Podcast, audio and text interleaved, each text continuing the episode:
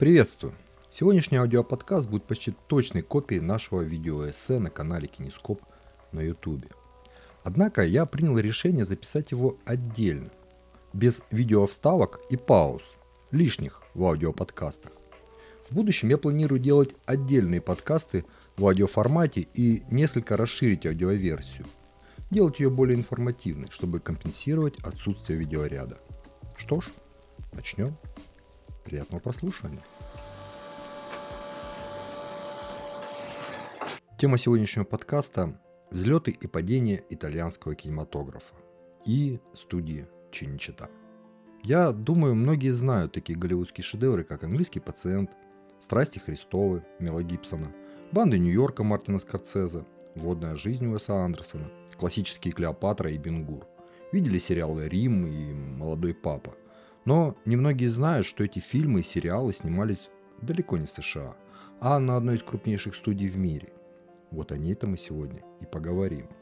Но об этом чуть позже, а сейчас обратимся к классикам политики. Владимир Ильич Ленин говорил, из всех искусств для нас важнейшим является кино. Позднее Бенито Муссолини, отлично понимавший, о чем говорил вождь пролетарской революции, вторил ему из противоположного политического лагеря. Кино – самое мощное оружие. Заметьте, какая разная риторика. Но посыл примерно одинаков и очевиден. Кино необходимо для донесения точки зрения власти широкому кругу населения. Не всегда напрямую, не всегда дословно, но это всегда агитационное высказывание. Даже если вы смотрите фильм или, как сейчас, слушаете подкаст. И действительно, в начале века, во времена позднего модерна, кино было мощнейшим из способов донесения агитационных пропагандистских мыслей. И актуальность этого поняли незадолго до Первой мировой войны. Во время ее поставили производство пропагандистских картин на поток. Да, это актуально и сейчас. Просто в связи с появлением новых средств и инструментов, ну и, конечно же, приходом эпохи постмодерна, роль кино в агитации и пропаганде несколько подразмылась. Мы не всегда можем понять, что это было. Ролик в ТикТоке или на Ютубе – это просто развлечение или демонстрация определенного образа жизни, направляющая наши мысли и поведение в определенную сторону. Почему вопрос пропаганды возник в нашем эссе, станет понятно несколько позднее. А говоря о крупнейшей студии Европы Чиничита, начать надо, конечно же, с истории итальянского кинематографа. И хоть частенько можно встретить мнение, что история итальянского кинематографа началась в 1937 году, это не совсем так. Вернее, совсем не так. Так что все-таки придется начать с истории. Кино в Италии начала прошлого века, конечно же, было. И очень тяготило к эпичности и масштабным историческим картинам. И это было естественно. Ведь плохое экономическое положение страны позволяло нанять большое количество низкооплачиваемых актеров массовки и строителей декораций. А историческое и архитектурное наследие Италии дало огромное количество неплохо сохранившихся зданий эпохи Древнего Рима. И это практически не оставляло выбора зарождающемуся кинематографу страны, толкая его в то направление жанра, которое позднее, в 60-х, французские кинокритики назовут пеплу. Да, Жанр исторического эпического кино зародился именно здесь и будет еще много раз давать второе дыхание кинематографу и киностудиям Италии. Помимо этого, итальянские режиссеры начала 20 века подхватили идею французской студии «Фильм де Ар», которая выдвинула идею, что сценарии для кино должны быть более обстоятельными, а не написанные никому неизвестными сценаристами, пишущими за копейки. Поэтому студия обращалась к классическим театральным произведениям и сюжетам. Так что в Италии эта идея упала на благодатную почву. Да и как могло быть иначе с таким-то историческим наследием эпохи Возрождения архитектуре и скульптуре. Итальянские промышленники настолько активно вкладывались в кинематограф, что к 1915 году в стране было 200 киностудий, которые выпускали по три фильма в день. Зачастую с декорациями, они же исторические здания, обходились по-варварски, чуть ли не разрушая их в ходе съемок. Но в то время отношение к историческому наследию было несколько иным. В годы же Первой мировой и бурлящих в Европе революционных настроений кинематографу Италии было, конечно же, не до развития. Однако, даже в это время выходили очень достойные картины, опередившие свое время. Например, в 1915 году, в разгар войны, на студии «Цезарь» вышла картина «Асунта Спина», в которой многие сцены снимались на улице при естественном освещении, что в некотором роде предвосхитило итальянский неореализм.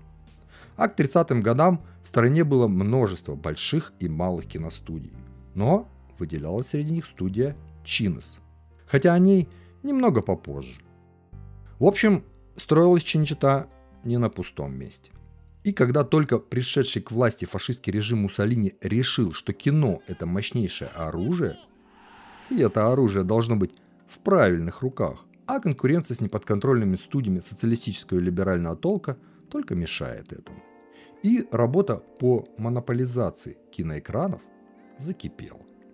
Изначально Бенито Муссолини больше тяготел к документальному кинематографу. И в кинотеатрах перед сеансами стали показывать документальные зарисовки из жизни страны.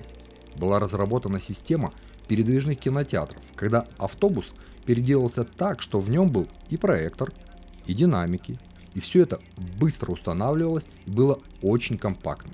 Таким образом, пропагандистские зарисовки могли добраться в любой регион страны. Демонстрировали быт крестьян, рабочих, новостные зарисовки с полей и из заводов. Показывали, как Дучи косит траву, встречается с гражданами, летает на военном самолете, открывает фабрику, спускает со стапелей корабль или говорит о важных для всей Италии решениях. В общем, максимально близкую каждому простому итальянцу картину. Таким выверенным агитационным приемом сплачивая народ Италии. В это же самое время итальянский художественный кинематограф терял свои позиции под натиском Голливуда. Период Первой мировой войны позволил американскому кинематографу практически вырваться в мировые лидеры по производству фильмов. И тут я немного отвлекусь на важный и интересный момент, о котором вы, возможно, не знали. Когда в 1917 году Соединенные Штаты вступили в войну, они провернули хитрый трюк, далекий от рыночных отношений, запретив странам, имевшим нейтральный статус в войне, демонстрировать фильмы, произведенные в Германии. Под страхом запрета поставок кинофильмов Чарли Чаплина.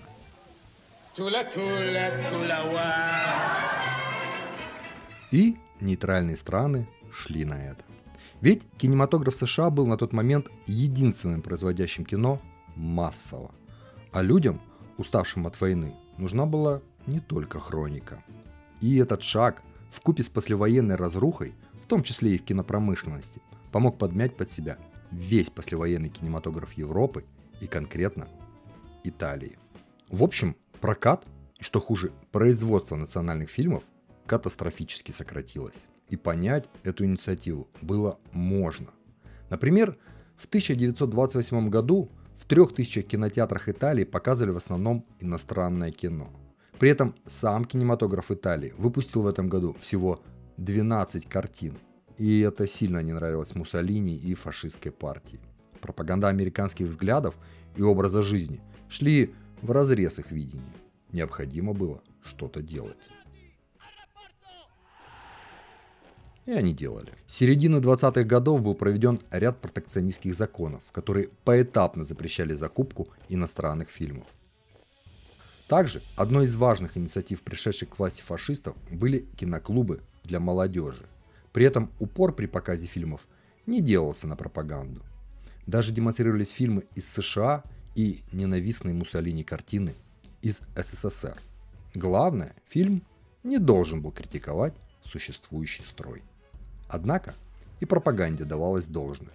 Драматург Джавачино Форцана, давний член партии фашистов, в 1933 году снял агитационный фильм «Черная рубашка», где в виде хроники собрал историю итальянского фашизма от Первой мировой войны до марша на Рим. И, конечно же, этот фильм активно продвигался правительством, выходя одновременно на всех экранах страны в лучшее время. Ну и демонстрировался в других странах, где фашизму уделялось должное внимание. И таких картин было немало. Но все же предпочтение давалось легким комедиям, классическим драмам, в общем, фильмам, не затрагивающим реальный быт итальянского общества, где зритель не будет задаваться сложными вопросами политики и экономики. В общем, кино белых телефонов. В 1932 году на Биеннале в Венеции появилась категория кино, которая через два года превратилась в Венецианский кинофестиваль и стала практически витриной итальянской и мировой киноиндустрии. Первым регулярным мероприятием такого рода, вес которому придавала поддержка правительства, а значит важнейшим ежегодным событием для кинематографистов – у Муссолини с 1934 года была личная номинация на фестивале, и он собственноручно награждал и отбирал победителей фестиваля. В 1935 году государство основывает школу кино, экспериментальный центр кинематографии, где активно изучается мировой опыт кинематографа, включая показы фильмов советских режиссеров и постановщиков Пудовкина и Эйзенштейна. А через год под протекторатом Виттория Муссолини был открыт журнал о кино «Чинема», ставший вехой в истории кинематографа и собрав под своим крылом огромное количество авторов, которые позднее, после падения фашизма, сделают итальянский кинематограф по-настоящему великим. Однако крупнейшие американские студии худо-бедно продержались в кинотеатрах почти до начала Второй мировой войны. И это неудивительно. Ведь влияние США на Италию, ее культуру и быт было колоссальным. Знаменитый итальянский писатель Карло Леви писал из ссылки с юга Италии. Крестьяне все мерили в фунтах и дюймах. Все это шло в разрез с идеей о великой нации и не могло не волновать Муссолини. И в 1938 году был принят закон о монополизации закупок иностранных фильмов государством. На этом Процесс по захвату контроля над производством кино был практически завершен. И знак протеста Голливуд покинул итальянский рынок. Хотя одно исключение для иностранного кинематографа существовало. И было оно для дружественного кинематографа нацистской Германии. Ну, в общем, рынок и конкуренция были, но с небольшими нюансами, так сказать, для своих. Но то было немного позднее. А в 1934 году им мешала одна небольшая проблема. Половина кинокартин, производимых в Италии середины 30-х, были выпущены на старейшей студии Чинос. Только в 1931 году 15 фильмов, выпущенных итальянским кинематографом, вышли из павильонов Чинос. А благодаря усилиям кинопромышленника и новатора кино Стефана Питалуга, купившего 80% акций Чинос в 1929 году, удалось пережить кризис кинематографа 30-х когда огромное количество итальянских студий с севера и юга закрылись. А выжили только те, что были ближе к Риму. Чинес была одной из таких. Студия смогла стать крупнейшей в Италии и составить костяк итальянской кинопромышленности. Чинес занималась не только производством фильмов, но и оборудованием, в том числе и пленки. Стефано Питалуга сделал все, чтобы студия была на пике прогресса, одним из немногих поверив в звуковой кинематограф. Да, Большинство считало, что кино со звуком скоро отомрет. И первой в итальянской истории Чина сначала выпустила в прокат иностранный звуковой фильм, а в 1930 году выпустила сразу четыре звуковых фильма собственного производства. И что бы вы думали, фашисты провернули уже знакомый трюк. Как позже признавал Луиджи Фредди, один из самых главных пропагандистов Муссолини, он искал различные киностудии и обратил внимание на Чинос а дальше очень легко было передать ее нужному человеку. И этот человек нашелся. В январе 1935 года финансовая группа, возглавляемая неким Карло Ранкарони, давним членом фашистской партии, специально для нового проекта регистрирует компанию Чиничита, что в переводе звучит весьма пафосно – «Киногород» или «Город-кино». При этом предприятие было основано с мизерным уставным капиталом – 10 тысяч итальянских лир. В июне того же года Ранкарони и его группа при содействии государства приобретает Чинос. И вот же незадача, уже через три месяца, 26 сентября, в двух из трех основных студий Чинос случился загадочный пожар. По сути, уничтоживший студию конкурента и поставивший итальянский кинематограф на колени. И если к этому моменту кардинальные насильственные решения вопросов в фашистской Италии были вполне привычны, можно сказать, нормой, то мода на странные пожары из центра Европы дошла и до берегов Тибра. В общем, история мутная, но вполне понятная. От неугодных и мешающих делать нужное дело решили избавиться, так сказать, скопом и знакомыми методами. Что ж, конкурент был убран, и теперь ничто не стояло на пути создания новой, так необходимой Муссолини кинокомпании. Карло Ранкарони дружески беседует с Луиджи Фредди и практически сразу соглашается на предложение, от которого нельзя отказаться. Возглавить новую кинокомпанию. Затем передают Чинчита все оборудование, оставшееся после пожара. Правительство сразу же дает займ на развитие Чинчита, благодаря чему Ранкарони покупает 600 тысяч квадратных метров земли для новой студии. На пустыре, но недалеко от центра Рима. Остатки оборудования, бывший персонал Чинос и Новой площади послужили основой открывшейся уже через год студии полного цикла, умевшей производить не только фильмы, но и оборудование, включая даже пленку. Это и дало возможность Виктория Муссолини и Луиджи Фредди, активно используя государственную поддержку, беспрепятственно монополизировать производство кино в Италии. Чинчита формально была частной компанией, но только формально. По факту это была компания, которую возглавляли уважаемые люди с высокой социальной ответственностью при поддержке уважаемых людей из правительства. Рыночек как известно, решает. Но не в этом случае. И, кстати, в 1938 году Карло Ранкарони внезапно умирает от рака. Родственники, конечно же, отказываются от наследства, и компания уже официально переходит под крыло государства. Однако, нет худа без добра. Работа кипела с невероятной скоростью, и всего за два года застроили 170 тысяч квадратных метров из 600 вложив огромные средства не только в производство, но и в условия для комфортного труда. Компания сумела собрать специалистов, которые создали лучшие на тот момент павильоны в мире и самый продуманный и современный город кино – Чиничита. Дело в том, что итальянский кинематограф был в жутком упадке. А для студийного кино того времени нужны были не только камеры и команды киноделов, но и строители, художники, электрики, в общем, простые рабочие специальности и их сосредоточение было максимальным именно в столице. Художники, маляры, штукатуры были в избытке на строительстве храмов и церквей. Оттуда их и набирали в бригады строителей декораций и павильонов. И, конечно же, за неимением выбора пришли также специалисты из студий конкурентов. Таким образом, решилась проблема рабочих рук. А за 6 лет тотальной государственной поддержки кинематографа была решена проблема кадров среди самих специалистов кино. Журнал «Чинема», открывшийся за год до этого, и студия документальных фильмов «Лючи» активно освещали процесс постройки студии, а затем и популяризировали картины, выходившие на ней. Фильм выпускал все больше и больше. Они выходили везде, где было возможно на оккупированных территориях Африки и Европы – составляя по возможности конкуренцию немецкому кинематографу.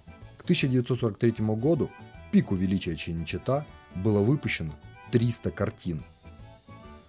Но потом все закончилось.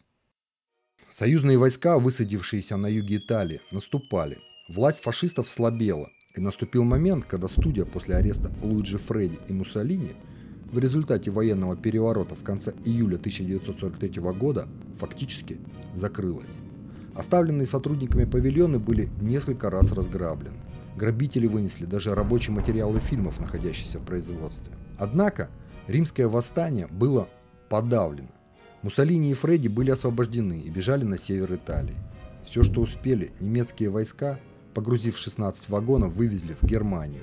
Фредди, пытаясь сохранить технику, украденную нацистами, нашел 10-16 вагонов. Три внутренних студии с оставшимися преданными фашистам итальянскими режиссерами и специалистами перевезли на север Италии, в Венецию, под крыло созданной Муссолини республики Сало и попытались создать аналог Чиничиты – Чинивиладжо.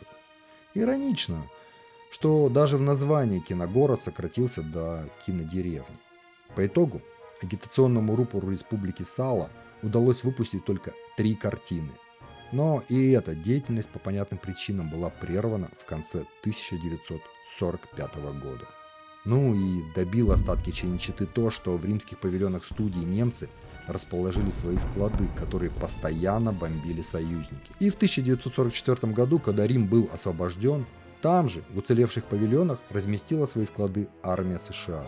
А затем в этих же павильонах и помещениях расселили около 6 тысяч беженцев. Казалось бы, итальянскому кинематографу пришел конец. И говорить дальше не о чем.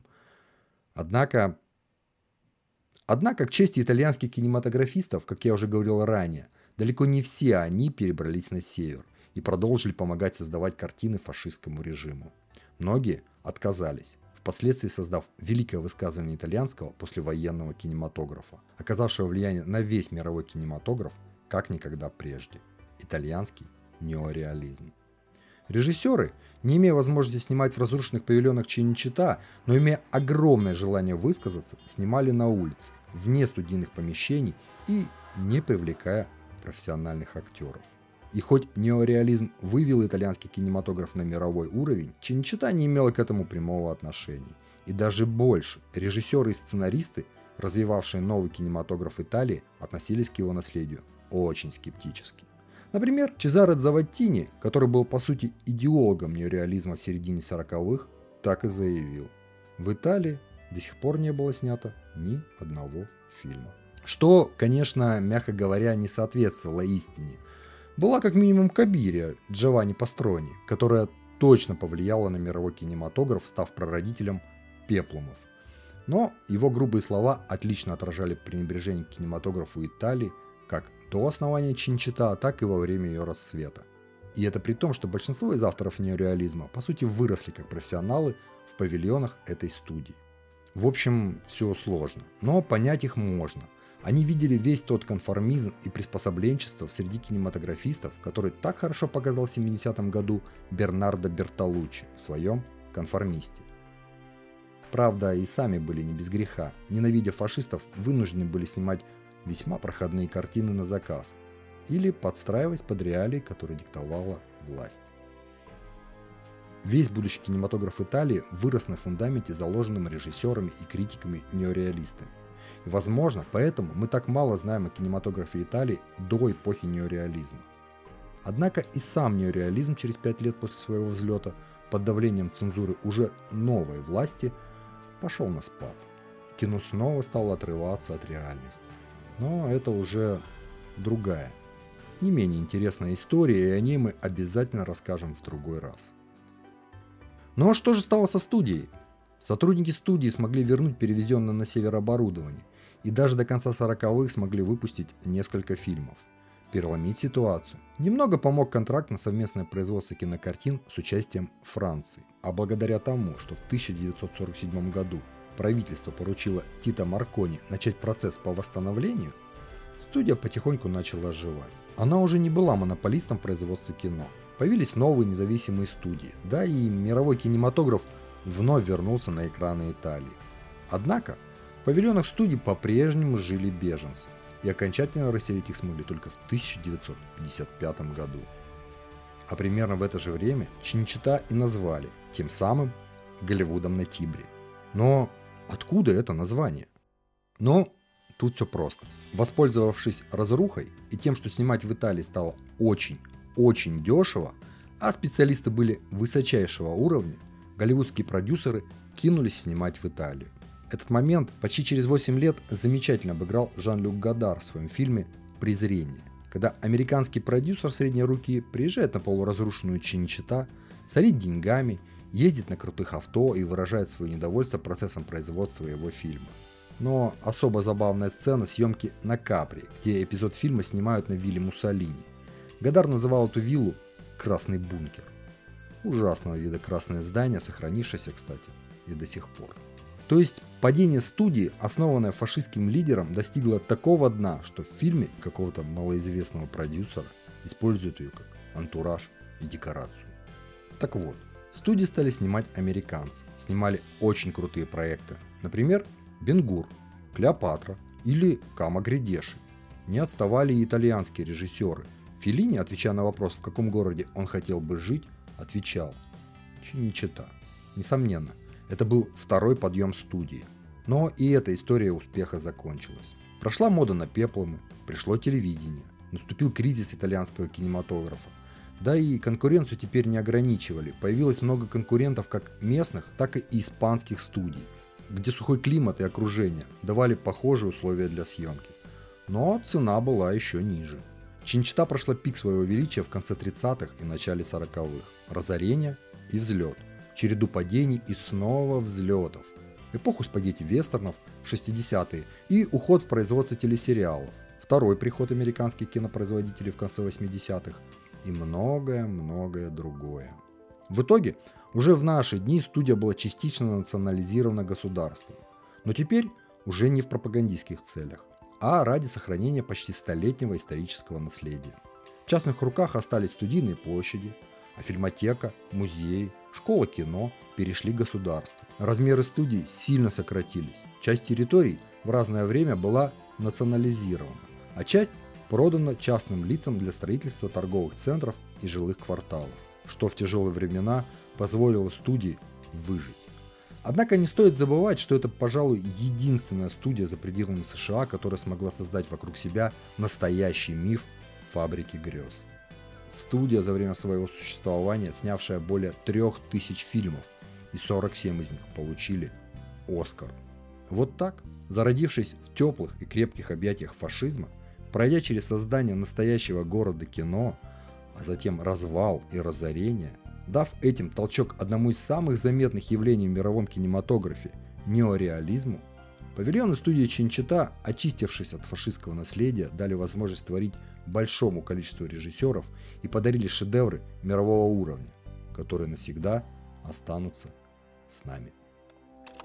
Спасибо за прослушивание нашего подкаста. Оставайтесь с нами – Подписывайтесь на наш канал в YouTube и на наши аудиоподкасты. Мы постараемся вас радовать новыми историями кино. И до встречи. Всем пока.